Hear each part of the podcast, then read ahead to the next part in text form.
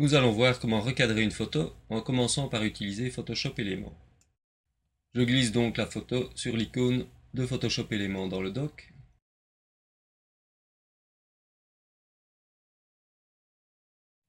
Voilà la photo.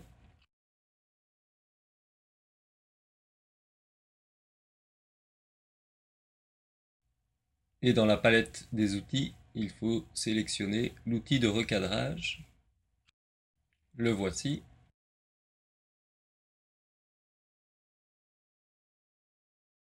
Avec cet outil, je peux faire une sélection rectangulaire de la zone qui m'intéresse.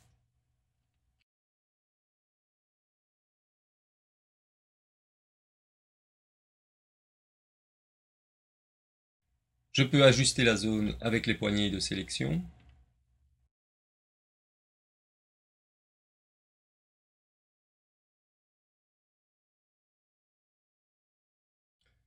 Mais en cliquant et déplaçant la souris en dehors de la sélection, je peux également faire tourner celle-ci. Et donc éventuellement corriger son inclinaison.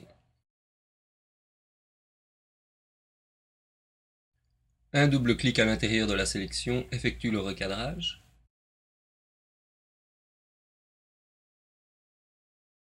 Il est toujours possible d'annuler le recadrage en allant dans le menu Édition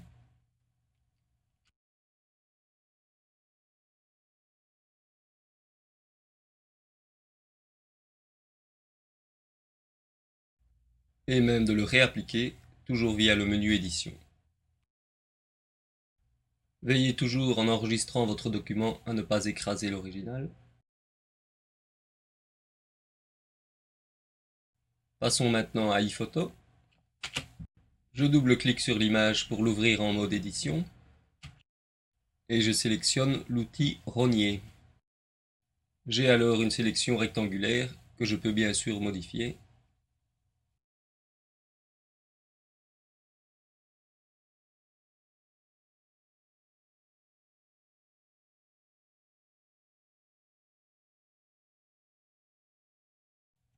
Pour valider la sélection, il suffit d'enfoncer la touche Retour. Je peux maintenant ressortir du mode édition en cliquant sur Terminer.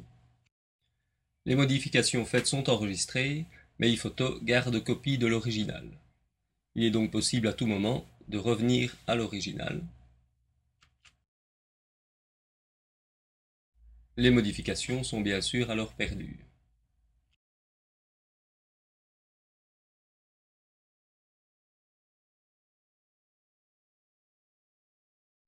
Dernière solution, l'utilisation d'aperçu.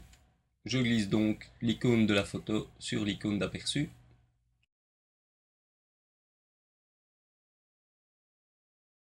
Je choisis l'outil de sélection dans le menu Outils. Et là aussi, je me retrouve avec un rectangle de sélection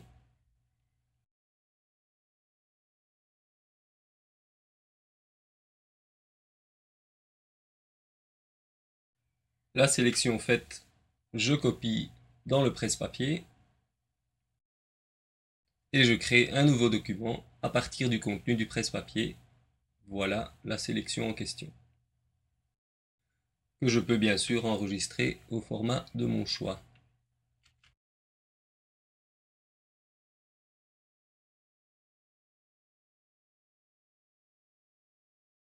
Voilà, trois solutions simples pour recadrer une image.